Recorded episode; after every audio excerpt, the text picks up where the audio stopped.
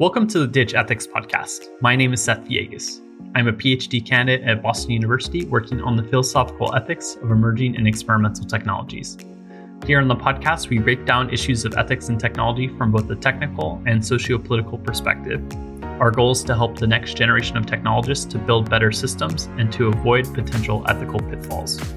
On today's episode, I will be reviewing the Pegasus NSO spyware scandal with my collaborator, Bernd Dürrwächter. Bernd is principal at analyticdimensions.com, a consultancy for big data analytics and data science projects. Bernd has been advising the podcast from its inception using insights from his decades of industry experience. We have compiled lists of articles and other resources that we reference in this conversation. Please look them over and do your own research. A big thank you to Mitchell Clark and to Mitchell's reporting at The Verge.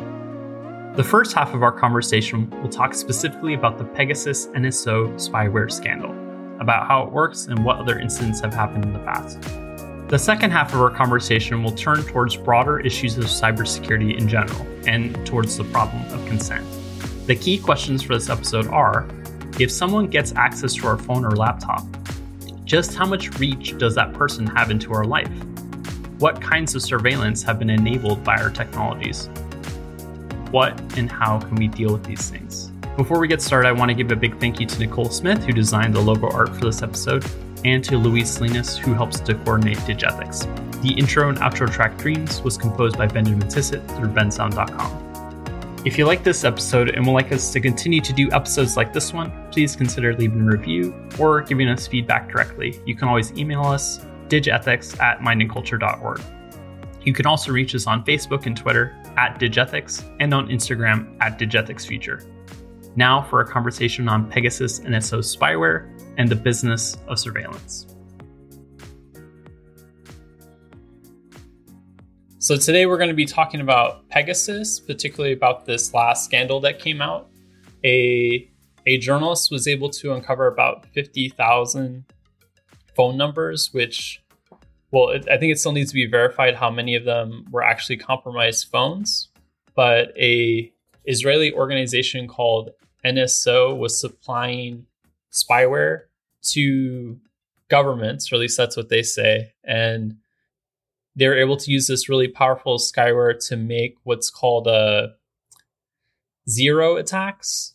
And basically, these are this means that the spyware is able to go active without anyone actually clicking a link. All they have to do is receive a message, which, if you think about it, is a really sophisticated, a really sophisticated kind of attack. And as I've been looking through articles, the Israeli government actually considers this type of spyware to be a weapon, meaning this is like military grade spyware that's being deployed mainly against journalists, activists, and other kind of political high, you know, kind of high interest people. So, for instance, the um, in France, Macron was one of the people who who's who had a compromised phone, and in fact, most of the attacks that I was able to see were focused mainly on people in Europe, at least from this latest string of events.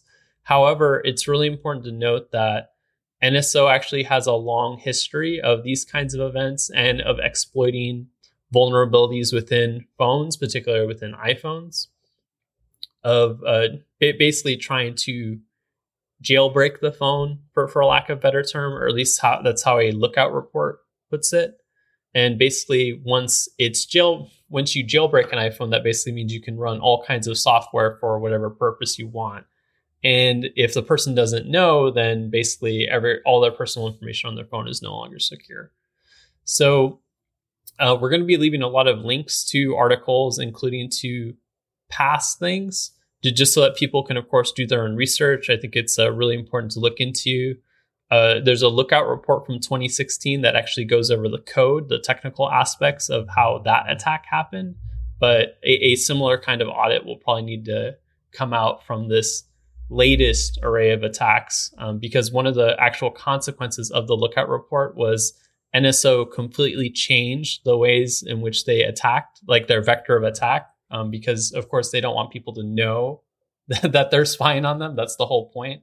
So anyway, that's just to give a little bit of background information. We'll kind of take it from here. But but Bernd, I'd, I'd just love to hear your kind of initial reaction when you hear that something like this has happened?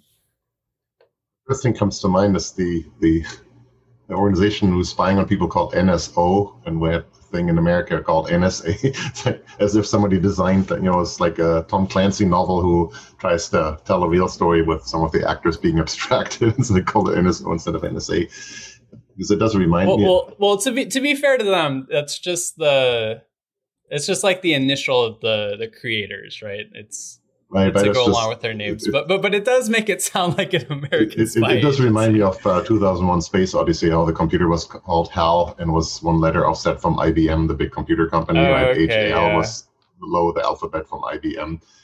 But um, well, the other parallel there, where the NSA hacked, uh, the American NSA spying on Americans, that kind of Edward Snowden uncovered, is that this. Uh, Israeli spyware was in the end used against also Israeli journalists, right? Something that was supposed to be a foreign intelligence to defend the country of Israel was then turned against political enemies inside the country.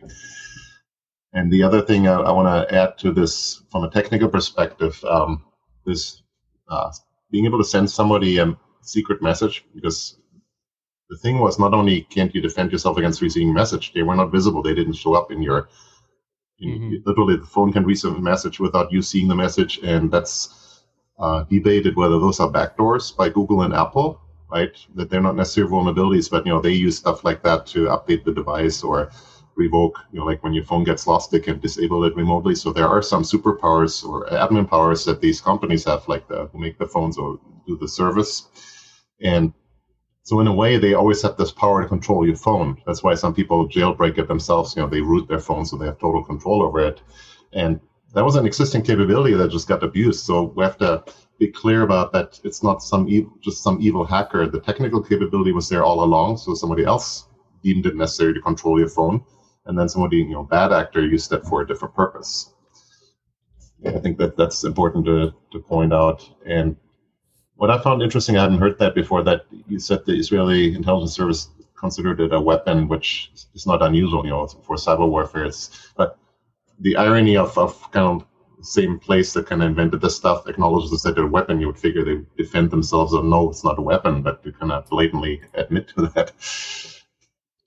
Yeah, I mean, there's definitely a lot of curious things about this particular event. So, for instance, the the CEO actually came out and gave an interview about this thing. And one of the things that he said, sort of to defend himself, was okay, look, like we only give this technology to governments, right? which which actually doesn't say anything about whether it's being used fairly or not. But for, first of all, but but you know, he said, okay, so you know, we can only give it to people approved by the Israeli government, which you know, again, we're talking about political relationships, about allies and whatnot.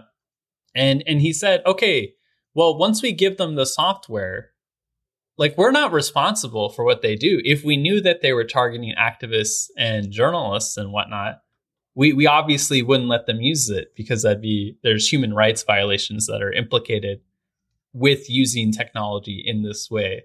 And, and it was just really interesting to hear that. This kind of like, oh well, you know, like we gave them a gun, but you know, I didn't realize they were going to use it on whoever they wanted. It's it's just kind of a bizarre situation. I think people are acting really viscerally to it. But one of the reasons why I started with the history of this particular company is because if they have a method of hacking into people's phones that gets patched out or gets fixed, you know, say there's a certain backdoor that they're able to exploit, then they find another way in, right? That's their job. They they develop technology to do this kind of thing. And something you've actually mentioned in the past, Bernd, is about a kinds of arms race that can happen when people are deliberately trying to do these things. And again, this is a, a military grade organization who's trying to tamper with consumer products, and that doesn't even seem like a fair fight. It's it's interesting that what you said about the that they kind of create a weapon that they even acknowledge and as human rights violations, and yet the mentality is like what the end user does with is not our responsibility. It's the classical diffusion of responsibility, right? Where me as a manufacturer of a system that can be used for dual purposes, it's not my responsibility to restrict that to bad actors, which is actually bogus because we have international agreements on arms trades, right? Like very tight control over, over nuclear weapons or certain weapons of mass destruction and even regular weapons. I mean, they're being undermined by criminals and organized crime and some some rogue governments, but we already have a precedent for that humans in general agree that weapons trades should be restricted and accounted for. So to say, oh, it's not our responsibility, while at the same time they acknowledge it's a weapon, it's kind of like weaseling out, or you know, I refer to that as externalizing the cost. I get all the benefit by selling technology, but whatever societal cost to freedom of political stability is, that's a cost society carries. I don't have a stake in that, right? It's, that's the unfairness of the whole system. The other thing I want to add is uh, it's interesting after the Cold War. So the Americans and the Russians were at Cold War. They had these really sophisticated spy agencies, right? Once you know the Soviet economy kind of fell apart and wasn't considered that much of an enemy anymore. Um, what ended up in the 90s that the Americans used all these spy resources to spy on Western European countries, even though they were allies, right? West Europe was allied with the United States, but they used to be industrial espionage right? Just stealing trade secrets from French and German companies.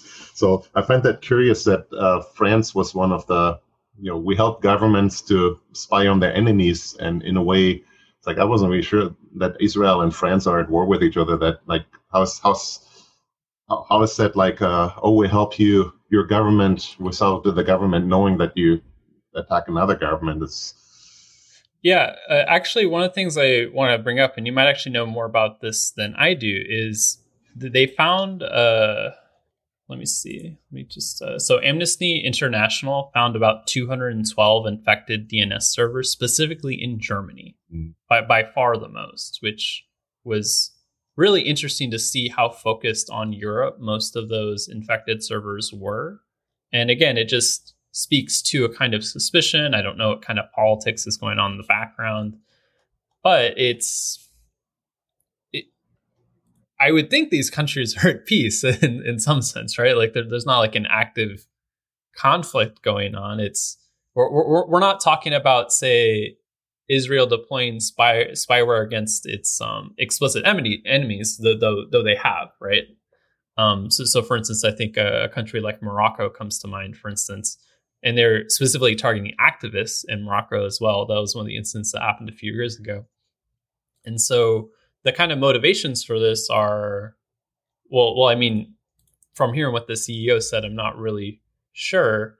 But one of the things I do want to kind of point out is, you know, we've kind of talked in the past that there's not a lot we can do about, say, bad actors. You know, so it's like kind of people who want to just do whatever they want. They want to try and hack into things.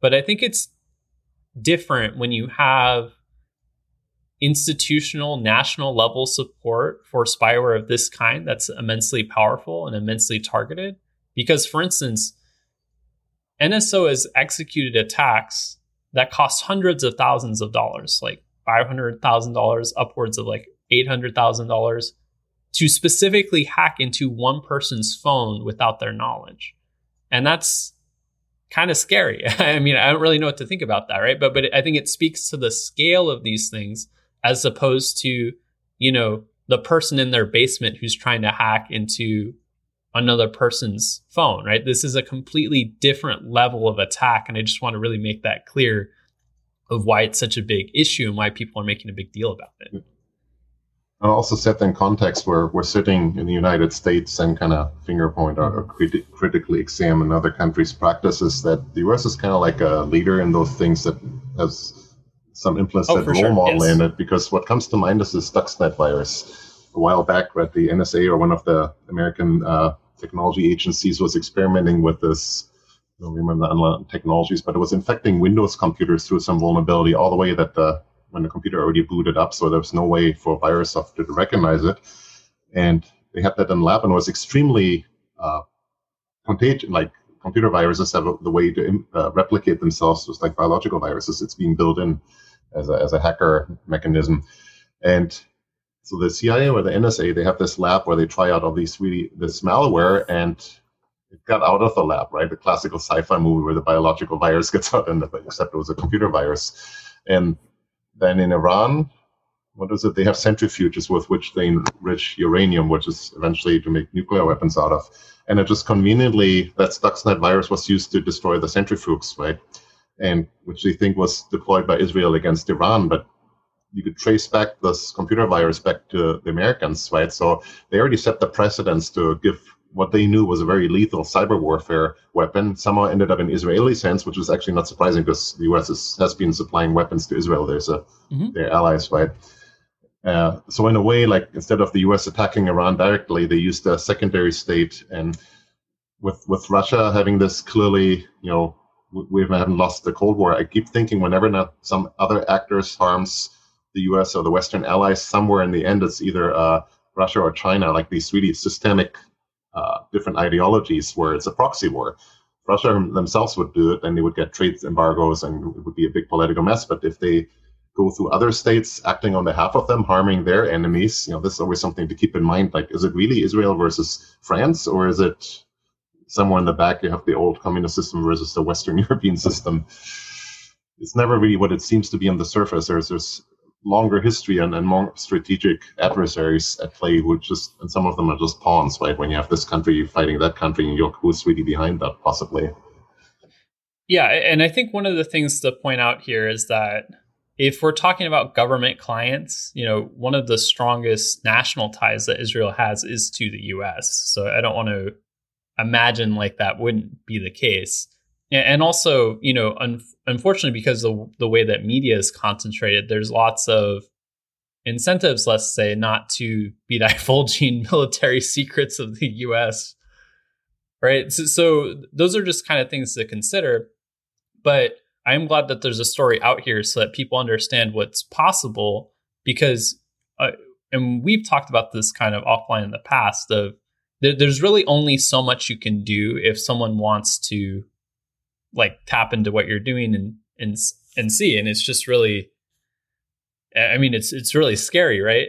Uh, even thinking back to remember the fbi demanded the the back doors to to iphones if they're looking at cases and stuff and from what you're saying it's not that they couldn't give them that power or they don't have that power right? It's there's there's kind of a a brand protection that's going on there as well but if someone can take advantage of that or if uh, again the, the lookout report in 2016 talked about you know if there's a certain process that you can interrupt in some way and then get it to run random code of your choice then you know you can run this whole process of you know getting more and more malware into a system. And to to have sophisticated kinds of attacks like that are going to be really hard to deal with for for for almost everyone. And if you're in a politically sensitive position then you have all the much more to worry about, especially because we depend upon our technology so much to connect with each other.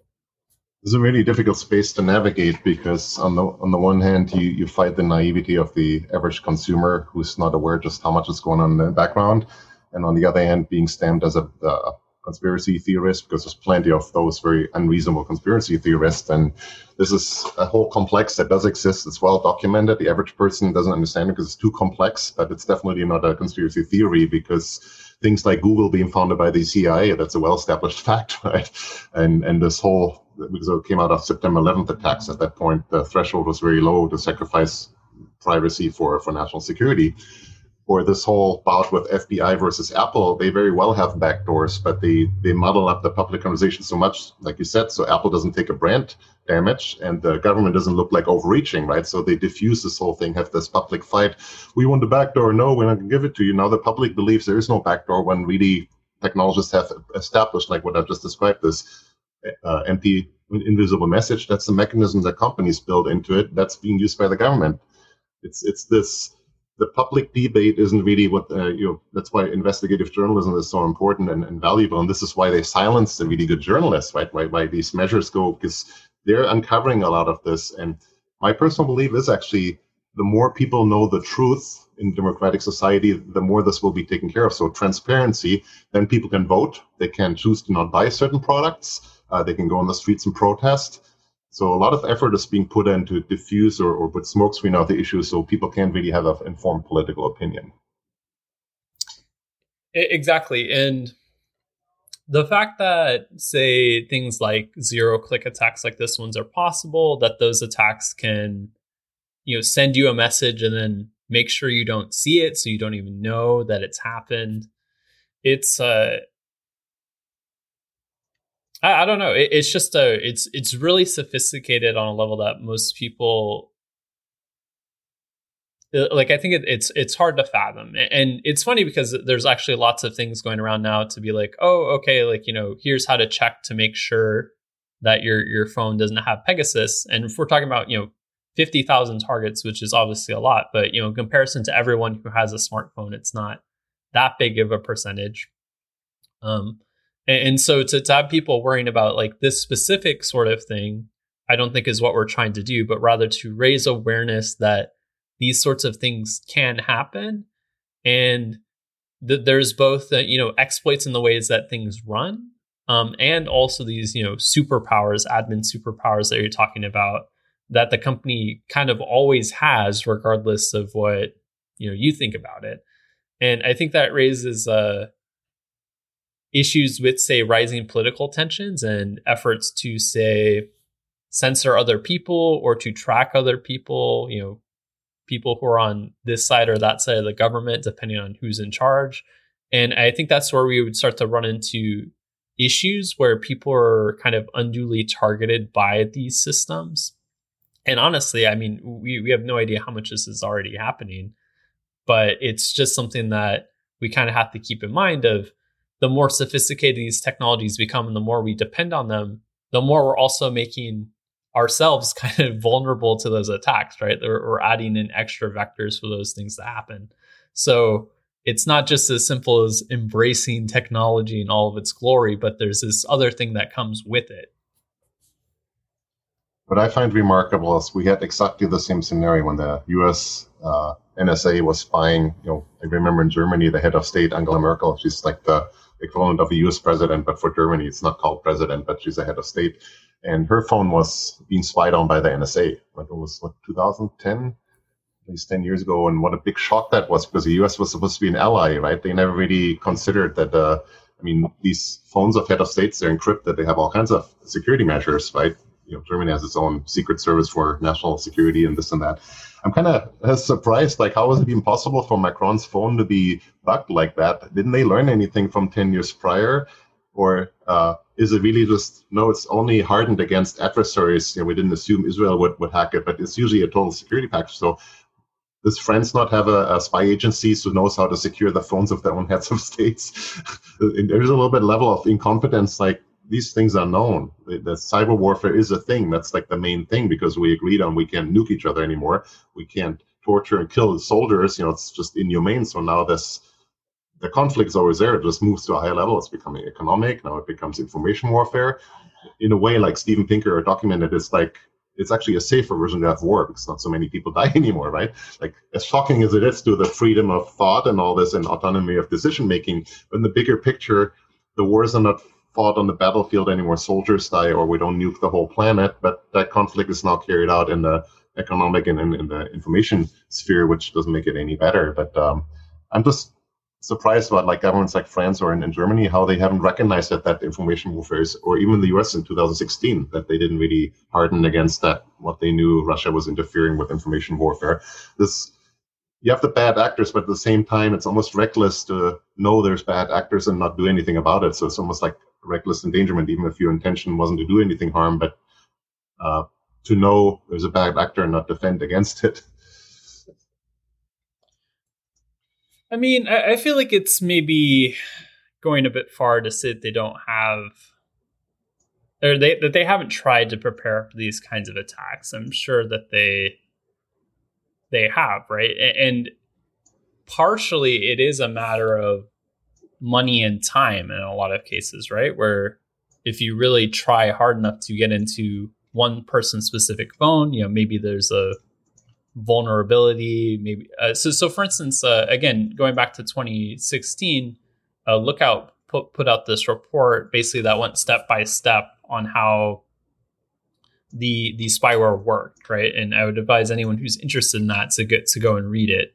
And uh, we'll have a link in the description and basically what that was talking about is this very kind of convoluted process of you know using the way that the iphone marked uh, like temporary memory for trash, right? For you know, kind of the way it allocates and reallocates resources, and then just kind of, you know, just just throwing in line by line of code, right? And there there are just certain processes that were that were vulnerable. And I think you know one of the reasons why Apple has been under criticism is how much more could they have done? And one of the things that Apple actually said is like, well, it's our job to protect everyone.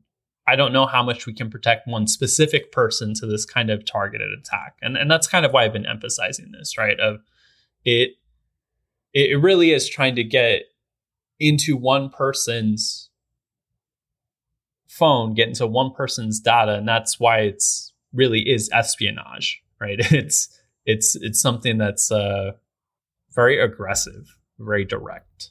I mean, I, I, hear you with the argument you can't really harden, you know, no matter how much you harden your house against 10 criminals, if somebody's dedicated enough, there's enough resources, they will break into your house and if they just nuke it or something like that.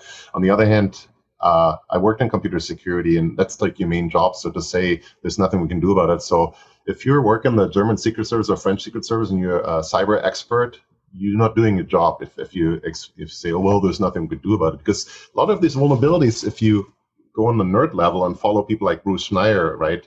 There's a lot of security experts who actually point out these vulnerabilities, even if they don't know that particular because they don't have access to the source code. But there's this whole industry in computer security called penetration testing. They, they get paid for hacking this white hat hacker, right? They get paid to try to hack into the system. There's even uh, contests uh, there's sometimes even professional hackers who become white hat hacker because you know Bank of America says we pay you ten thousand bounty for every hack and break in you find. We'd rather pay a white hat hacker than have a black hat hacker actually break into our systems. So there are methods to address this. So to me, it's it still comes across as negligence of duty if you're the Secret Service of a country and your job is to secure the president's phone they're clearly not doing their job as good because you have the security experts who say you should be doing this, you should be doing this, and then if you look under the covers, they have high turnover, they didn't get the budget allocated, or some mid-level political issues just kept them from actually focusing on. Because I heard there's a lot of companies too who got hacked, where a lot of, uh, or, you know, like can take the space shuttle, where the experts usually warn the company you shouldn't start the space shuttle in icy conditions, right? I'm sure within the French government or in German government, somebody pointed out on the technical level, and these people don't get the the attention level of a higher up decision maker to actually do something about it. At least that's that's my experience, and I wonder to what extent that played out with these. Yeah, and I, think one of the other things that you're speaking to, and that you've kind of done a really good job of explaining it, is just how different conflict is now, and I think there may be a sense in which we don't really understand the implications of what it means to have a primarily cyber warfare driven mode of conflict you know especially of international conflict of you know nas- again like national level actors with military grade technology you know uh, you know encryption as you said before you know was a military grade technology at one point. And I definitely do think it is it is definitely embarrassing if a head of state ends up getting hacked in this way, though, for sure. Uh, I want to make clear that the reason why I anchor so much on the responsibility, because one of the pillars of ethics is the if you know something's dangerous and you're professional, it's your duty to deploy it safely so it cannot be abused or blow up, right? And mm-hmm. one of the precedent cases, one of the case studies we use in our training is uh, Equifax, I believe. Equifax sits on this yep. huge data trove that they gathered from people without their consent, and they use it for credit score, right? That same data can be used for identity theft to impersonate you taking out a credit, which Verifax, uh, Equifax will verify against their database. So it's kind of like they create this vulnerability by having all this data from people. And there was a data breach. You know, like some hardcore hackers, commercial hackers, broke into the systems. And Equifax oh, bummer, a big accident, right? No, you should have known just how sensitive this information is. And worse yet, they turn around and then sold like uh, credit record monitoring or logging to the customers who were affected by the breach that they caused. There's almost, you could reject that of this government where the government creates these weapons that later, oh, good thing we have a secret service can, or an NSA can defend against those. It's almost like a self-fulfilling prophecy. We cause a problem where we're the solution to, like Kaspersky Labs, right? Where they there was some shady they were working with the actual hackers and then kaspersky labs is a security company that helps you fix the ransomware that they were. And, and that's where it becomes unethical if you're if you say oh there's nothing can do about it when really it's your your moral duty to do the best you to do something about it. Uh, yeah there's always 95 you know the, the remaining 5% where nobody can do anything about it. But to me it's an ethical lapse when you sit in a high level of responsibility and you don't put the diligence in it to keep the accidents or there's a bad actor. You know, we, we agreed on that criminals are by definition unethical, right? It's like the definition of crime. But the person who deals with the criminal need to do their their duty, otherwise they're they become enablers, right? I have a couple of thoughts on this. Uh, first off, I, I do think there's a difference between, say, a company like Equifax, right, who really does specialize in data analysis, like like these other sorts of things, and they they they really should understand why the system is vulnerable and what sorts of things can come out of it. And if they have some other thing that they're trying to do or maybe eats into their bottom line to change the way things the way that things work that they won't do it. But i also do know that, that some other industries and unfortunately one of the ones that really comes to mind is the data infrastructure of, of hospitals of where they kind of have to rebuild their record system you know kind of piecemeal because they're not in the business of that right like uh, and so that leads to these weird convoluted systems that probably aren't as secure as they need to be. And it's harder to move institutions like that to completely redesign those things because they also depend upon the, that infrastructure for, you know, patient records, right? It's data they're using all the time. And so I, I would hope something like this would be kind of a big reminder of how important it is to keep those things secure um, and, and, this is the last thing I'll, I'll say on this point.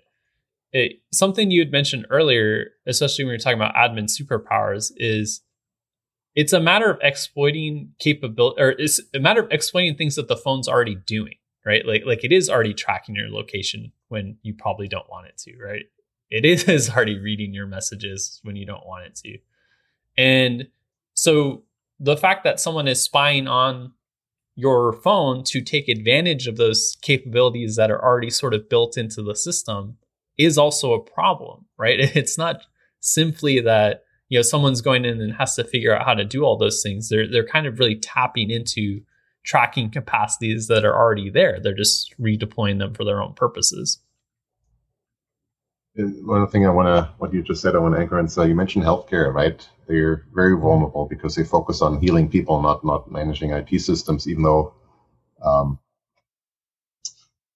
there's there's a, so it's actually a positive note, right? We've been criticizing and kind of like point out what the dystopian world we live in, but there's there's a positive development of all the hackers, like the criminal hackers or the economic, you know, organized crime hackers who economically benefit from this ransomware there is a subset of these hackers who have developed a code of ethics, kind of like back in the mafia. They also had a code of ethics that's you certain, you know, like you don't kill children or stuff like that, and they who committed, no, we will only extort banks, only organizations, but we will not attack hospitals where there's a risk of people dying, you know, when they don't have a record about their allergies or medication. And then there's a set who we don't care. We just want money. We don't care if people die or you have. There was a Russian organization. We hate Americans anyway. Every dead American is a good American. But I found it curious that you had a subset of hackers who became ethical hackers. Like we will only extort money from people who have too much. It's almost like they were like, uh, what, what do you call the? They always say like right wing people kill people and left wing people who destroy property. Is almost no way. Just have an issue with capitalism. We don't want to kill people who just extract money from those who already have too much. And it's like, you know, it's this little silver lining. Uh, if we can just turn more hackers into ethical hackers to do not harm people, at least that only do harm to those who can afford the harm. well, this is one of the really bizarre things I think about the kind of range of ransom attacks, and that's probably something we'll need to talk about as well. Is I, I know for at least a few of those cases, the the hackers would go to a company, right, and they would demand a bunch of money, and then the the company would just be like, hey, you know, this is way too much. And then the hackers would be like, oh, I'm sorry, we, we didn't mean to ask for that much. We'll, we'll take we'll take less. No, that's just we just we just want the money. We don't want to ruin your your, business. Well, that's like okay. That's just standard business. It's called negotiation, right? It's exactly. like they because the hacker is not served if they can't afford it at all or go out of business. Is you know when you go back to the mafia asking for protection, right? They go in a restaurant and ask uh, for protection, you, you could catch fire. If they would ask for too much money, they don't have a future business to extort anymore. So it's much better better to have a monthly installment, small amount than one lump sum. So it kind of makes good business sense if you think about it. okay, so sustainable hacking is what you're talking. That's right. Yeah, economically sustainable. oh, jeez. Uh, so, so I think a, a, lot, a lot of people would probably object to this notion of hacker ethics. I, I think because you know, again, this is very sort of self-driven. It's people who are kind of already operating on the margins. I, I mean, it is important to note that people do say penetration attacks specifically for the service of specific businesses, governments, other types of things. Well, I was deliberately but, making the connection here to political actors too, because I, right. I, don't think we have a shared value system in all of society. Because you got the right wing spectrum, the left wing spectrum, the libertarians, the anarchists, and this and that. So um, I know here's an example. So in Germany in 1970s, there was this left wing terrorist group that kidnapped uh, politicians and uh, C-level executives in companies. Right? And first they thought, oh, just, they just randomly murder people. Turns out they picked out all the old Nazis, like people who somehow survived the Nuremberg trials, never were uncovered, and now they were in higher-ranking positions. And this group somehow figured out who was an old Nazi and did war crimes, just never got discovered. And they picked them out. And so all of a sudden, there was a large part in the German population who harbored them, right, who gave them support give them a safe house and stuff because they morally agreed, yeah, these Nazis shouldn't run the modern Germany company. That's just unethical. So there's almost a form of uh, vigilant justice. And I wonder to what extent, like these ethical hackers actually become more socially acceptable if they say uh, the banks are way too rich, their practices, so we're going to extort money out of them. And then anybody who's a hardcore anti-capitalist will say, yeah, go for it. That's a that's a moral hack, right? Because it represents our values. So in that point, is really unethical by some people's standards? Well, capitalism is unethical. Therefore, if you take money away from billionaires, that's by our system a noble goal. American movies actually have a lot of like one of the heist sort of tropes actually you know especially if you're going to have a protagonist one of the reasons that that person can be admirable is in part a lot of those scenarios are depicted in which there's some sort of justice, right, right to right. whatever's being stolen. It's the age-old Robin Hood, right? The original Robin Hood exactly. story from the 1500s said it's okay to steal if you take it from the rich. right, and uh, so to to kind of roll back on this a little bit because I think the the the whole quagmire of ethical hacking is is going to be very I think, troublesome for lots of people. But something we can make a concrete connection to, though, is the way in which computer science students today kind of take on the moniker of hacker, right? And right, so, this is something that you see all over the place in coding competitions, and, you know, but basically everywhere, right? Uh, where I mean, you're not like a hacker in the sense that you're doing things that are outside of the confines of society or you know creating dangerous viruses though you know sometimes people do do that. I don't think they're doing that in their classes though. But but the sense that that there's something of that ethos that kind of exists within this sort of tech world.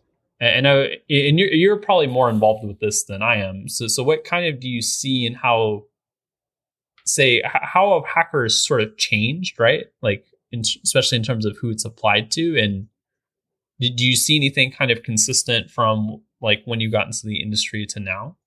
First, I want to clarify that I'm not involved in hacking, as you just suggested. I actually take issue with uh, so Facebook kind of introduced that, made it mainstream. Their headquarters is literally on one hacker way. Right when they developed the campus, you know, Zuckerberg was so excited I'm a hacker. So yeah, the word hacker is overloaded, and that happens a lot in American English, where words get overloaded with different meanings, right? It's not the activity made noble, but it's considered a whole different activity. And that, that meaning of hacking is kind of like an expression of rebellism, right, against the old system, right? That we're not going to let in, you know, it's, it's largely came of age with the millennial technologists, right? There's this schism between anybody before millennials had a very top down and had to be approved and authority based. I came way back out of the 50s and 60s, you know, like this very military driven space program. Every, you know, and that was the, the the rebellism of the millennial technologists. They were like the third generation computer technologists. Basically, we knew, oh, we want to kind of let the old people tell us how to do stuff. So that's where that hacking basically to do something that's not approved, but not in a criminal way, is just disrespect authority, disrespect your older generation. And the ethical issue with that is no matter which way you put it, I've heard people of that generation and younger even say that there's a certain self-righteousness. Like what old people do is not okay but we what we do is okay which of course every generation said that right? The people who are now old used to say that too and when they were younger it's like we're going to change society for the better and then they get older and become corrupt right? They then they get more busy defending the status quo. And it'll be funny to watch this as well with these younger hackers, you know, like Zuckerberg's now almost 40, right? See what happens when he's 60 and he's busy entrenching his own position, and then the new generation will come up who tries to hack his way, or or the TikTok, or there's already more modern social media, right? The young people aren't actually on Facebook; they're on anti-Facebook kind of social media. So to that extent, hacking is still against the rules, but not what's commonly considered criminal, right? It's no, this is righteous hacking and the ethical aspects who's to define that? Via societal consensus. Did you consult other people? If you decide it by yourself you're just another totalitarian dictator no matter how much you believe you're doing good. Exactly. I think you put it really well. It, to kind of give some extra context to this so for instance the people who were considered hackers in say the 1980s were the people who developed worms for the first time. They, they were the people who developed viruses very vindictive you know untested software in a lot of cases. There there was one big case that came out from a I think from a PhD student at MIT who hacked a lot of the academic servers just with something that you know made things run really slow. History of things like Trojan horses, or, or uh, there was the people in India who would load a kind of malware onto bootleg CDs, right? And, and they felt like it was again like just that the people who were buying these things, right? That they're getting their just desserts because uh, they're already doing something bad, right? They're just finding a way to punish them through this technology. And I think that that element of self righteousness um, is still kind of there. But yeah, the way that most people talk about today, unless they're actual hackers, again, kind of people operating outside of the law, is mainly as you know anti-establishment in their sort of orientation, right? Like we're going to make new systems, we're going to do our own thing. Uh, I actually see that a lot in the crypto space, if I'm being honest, right? Especially, you know, again, c- kind of against the banking system of, okay, like, look, we're going to do this whole thing, you know, it's going to be way better. It's, and you, you, know, it's really hard to escape that. And I think it, it, as people are kind of thinking about the culture around technology, it's just something to kind of uh, just kind of keep in mind right? And, and that people should just remember that that ethos can be used to justify lots of different kinds of things. And that's why i think it's necessary to have these sorts of broader conversations about well what is it that we're going to find acceptable and what aren't we going to find acceptable right?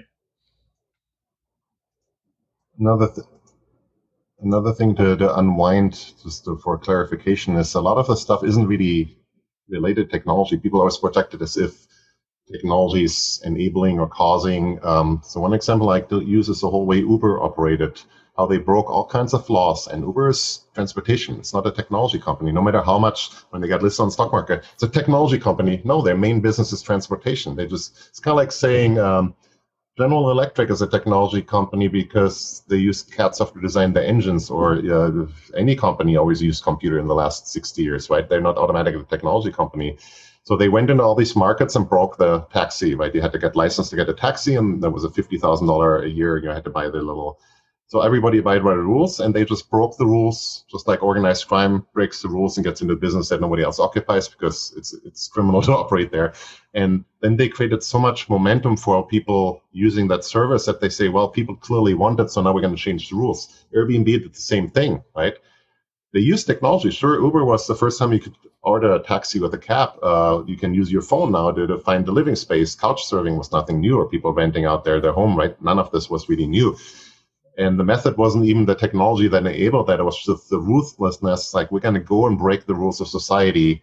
And breaking the rules of technology was just one aspect. But I think it's a whole generation, you know, upsetting of the old order, which happens with every generation, right?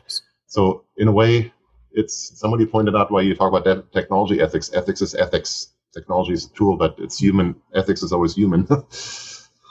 well, one thing I will push back on what you're saying, though, it, in regards to the technology, is the rate of adoption, right? And when you're talking about the ruthlessness, I think you kind of have you're also speaking about this, right? But the the rate of uh, like how fast these things were able to get adopted pretty much everywhere it is a big part of the story. And and actually you'll see this that say Airbnb had trouble operating in specific regions of the country because of the conflicts with local law and how much people were able to push back against things really really did come down to say like a local political fight.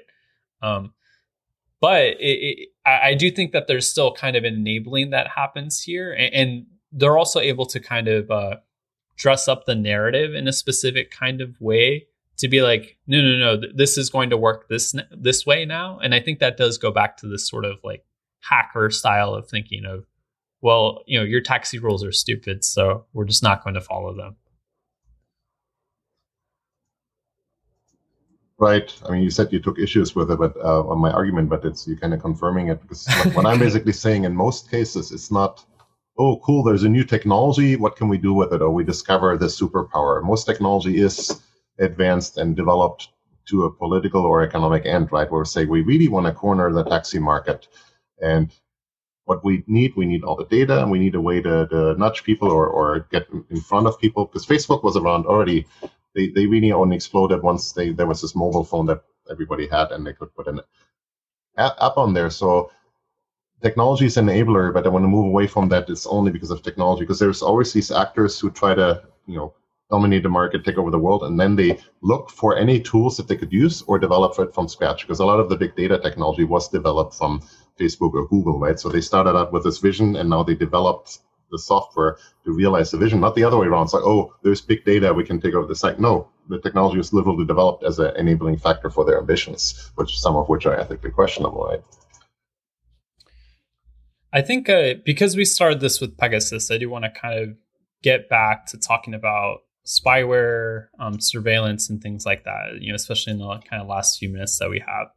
And one of the things I actually really want people to think about is not necessarily about again these kind of military grade attacks that are very targeted, but instead about the kind of vulnerabilities, potentially known vulnerabilities of consumer apps to exploit things within the kind of consumer ecosystem. And what I mean by that is apps can leave themselves on and listen to your conversations, right? They can get data from other apps.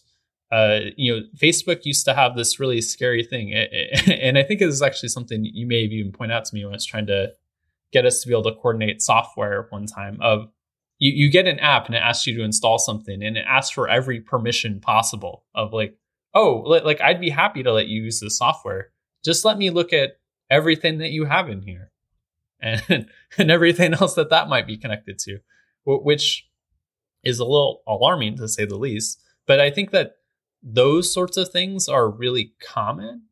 And so if we kind of get distracted by the, oh, at least, you know, NSO will think twice about spying on people, right? It's like, well, yes, but the sorts of things that happen all the time aren't we just kind of accept them i guess I, I, don't, I don't know how else to put it i don't know if it is that we just don't know about it or or what but but like i'm like when i rub into these things and i kind of feel like there's no way around them if i want to use the technology that feels bad and i'm, I'm glad that apps are a little bit more intentional about like oh like hey can we track you in this way or that way and you can opt out of it but i don't even know if that works right that's just you know it could just be could just be you know interface, right? I mean, that's the strange thing. This developments. Um, one of the ethical principles, informed consent, right? Maintain my decision autonomy in some strange way. Well, the app tells you exactly what's going to do. It's actually fairly transparent, right?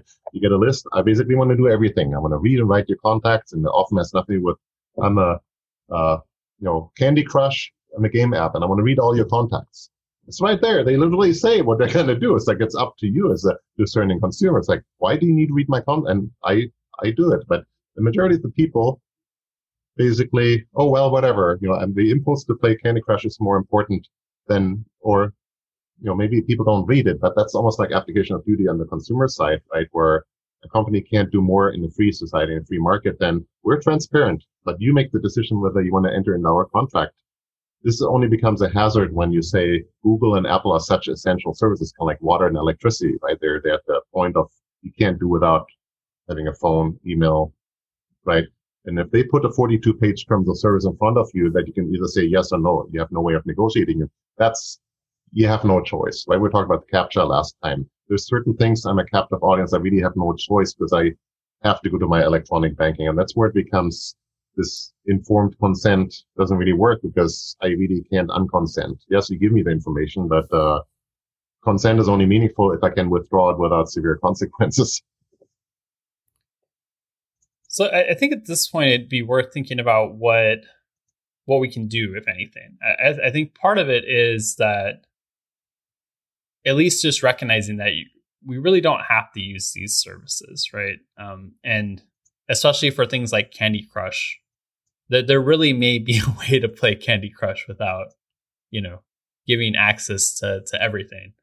Uh, and I think uh, there has to be a larger expectation of sort of selective sharing, and, and I think that there's a, a, there's a bit more of that going on. But I think part of it, at least years ago, was well, we know we can get away with asking for this because either people you know don't care, they don't know, or um, they're kind of resigned to it, and so we'll just do it anyway. And you know make sure we're not like legally liable or anything like that. But I, I, do think that framing those expectations will be increasingly important. And as services are being developed to specifically not track right I, I think that that sort of pressure will probably help the whole ecosystem just by those kinds of services existing you know it's interesting. I always look at precedents outside of technology, just other industries, because mm-hmm. the wheel has usually already been invented somewhere else, but it's a different vehicle, you know, like railroad versus cars. There was a precedent with uh, the way Cablevision, uh, cable TV used to work. You get 500 channels and ended up eventually paying 120 $150. And so there was this whole movement called a la carte. It's like, I don't want to watch all 500 channels and I want to spend $120. Uh, they ended up making packages only cost you $40 and you get 20 channels, right? And now we're at the point, uh, you can stream, you can sign up to whatever stream servers and none of them cost more than 10 $20. But that was a real debate. And I think the FTC even stepped in. It's like it's anti-competitive that you offer everything at once for a high price. You need to give the consumer choice. It's kind of like the motto of the FTC, ensuring that consumers have a choice. And it's really, you can translate that directly to any 42 page terms of service because Google, Apple, they have a lot of functionality. Why don't they make a menu? It's like, I only consent, I only use this and this and this, and therefore you can only get the persons that are relevant for this feature that I actually need, right? Why don't they do that? Because it's complicated and really contradicts their, their business interests. But that would be the fair way, still enabling them to do business, still empowering all the consumers, but give me the choice because that's the issue here. I don't have a choice. I consent to all or none. And since it's an essential service, I can't do without a phone. I can't do without email. So it's kind of solutions right there because you can look at other industries, how they solved it. But there's clearly not an economic or political interest by those who maintain the, the system. So it's, it's not a lack of, um, what can we do about it in terms of ideas? More like where's the political will, or even from the consumer side, where's where's enough consumer upset, or where's the FTC? Why don't they address the information providers the same way they did the cable providers back then? Yeah, and I think this is a really great example of something that seems very doable, right? And if you think about it, if you did implement something like this, I'm sure companies could come up with ways to incentivize people to opt into things. That's a good way to put right? it. Incentivize. It, yeah. well, well, I think in part because uh, the amount of money that they're able to generate from data, right, that's supposedly free, right, is is staggering, right? So, so I'm saying they, they probably could, they probably could in, I, am not just saying monetary incentives, right? But but like I don't know if they could be additional services this, or this this is this is where I infer when I say that companies have no incentive or motivation, they can do it, but they don't want to. it's like, well, that's a far fetched statement. It's like, no, there's a logical conclusion. When Facebook has such sophisticated AI and data that they can pinpoint your emotions, your interests, right? It's remarkable. And then when it comes to filtering out hate speech, that's too complicated. The amount of resources it would take that's just nonsense because you do far more complicated stuff when it comes to drilling into people's emotions. You can't do that. You, all you have to do is point your a sophisticated AI and, and tell it to filter out hate speech. But that's clearly, we have no incentive to do so. So we pretend we don't have the capability, but really, like, no, you're, if you're interested in something, you go to the moon, you, you, you invent new stuff, right? It's, I mean, there's so much ingenuity behind those when they have a motivation to do so.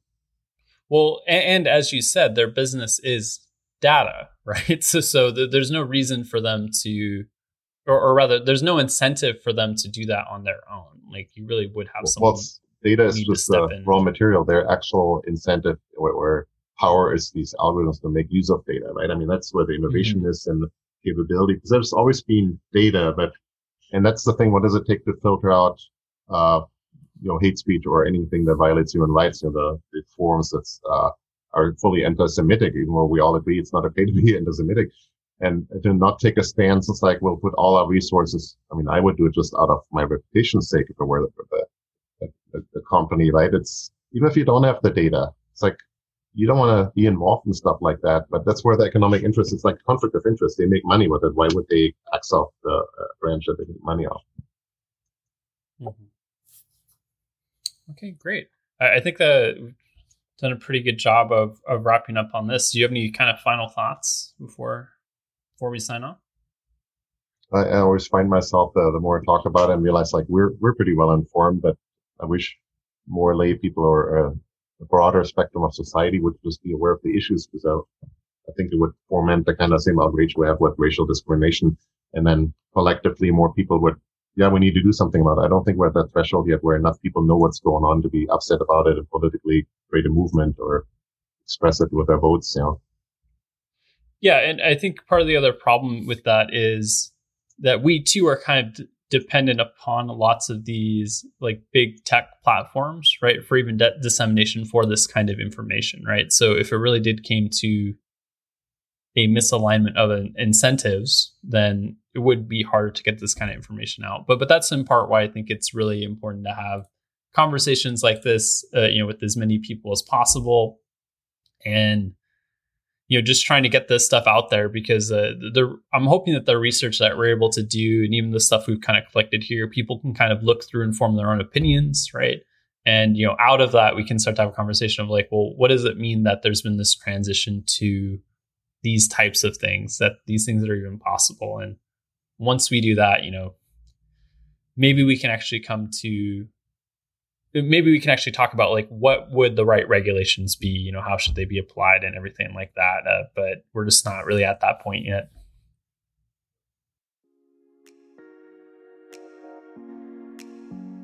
Thank you for listening. We really value your feedback, so if you like this episode, please consider leaving a review, sharing it, or getting in touch with us directly. You can find that information on our website, digethix.org, or you can email us digethix at mindandculture.org. You can also reach us on Facebook and Twitter at Digethix and on Instagram at DigethixFuture.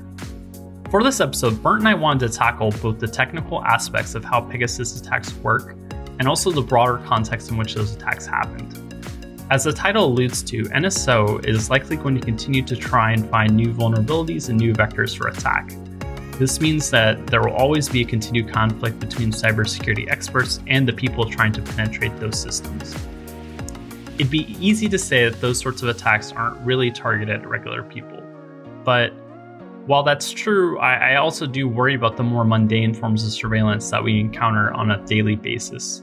If anything, these kinds of attacks go to show just to what extent someone can invade our lives if they really want to. To me, it would seem that this generation of technological systems reaches incredibly far into every aspect of what we do. And personally, I don't think we've done nearly enough to negotiate where those boundaries start and where they should end. This is Seth, signing off.